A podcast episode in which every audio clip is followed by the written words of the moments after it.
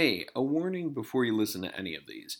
This is just me rambling on about what I thought about a particular episode uh, that takes place in the Arrowverse. It's usually me describing the plot and then pointing out the things I see as weaknesses or problems with the show itself or what I like and I don't like.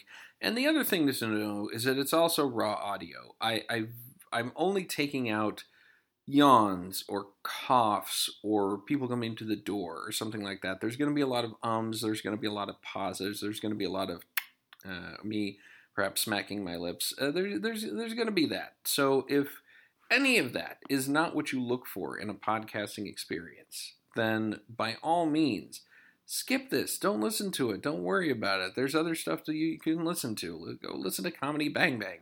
Uh, listen to um, oh, uh, listen to your brain on facts. Listen to uh, Critical Role. Um, I just like talking about the popular podcasts.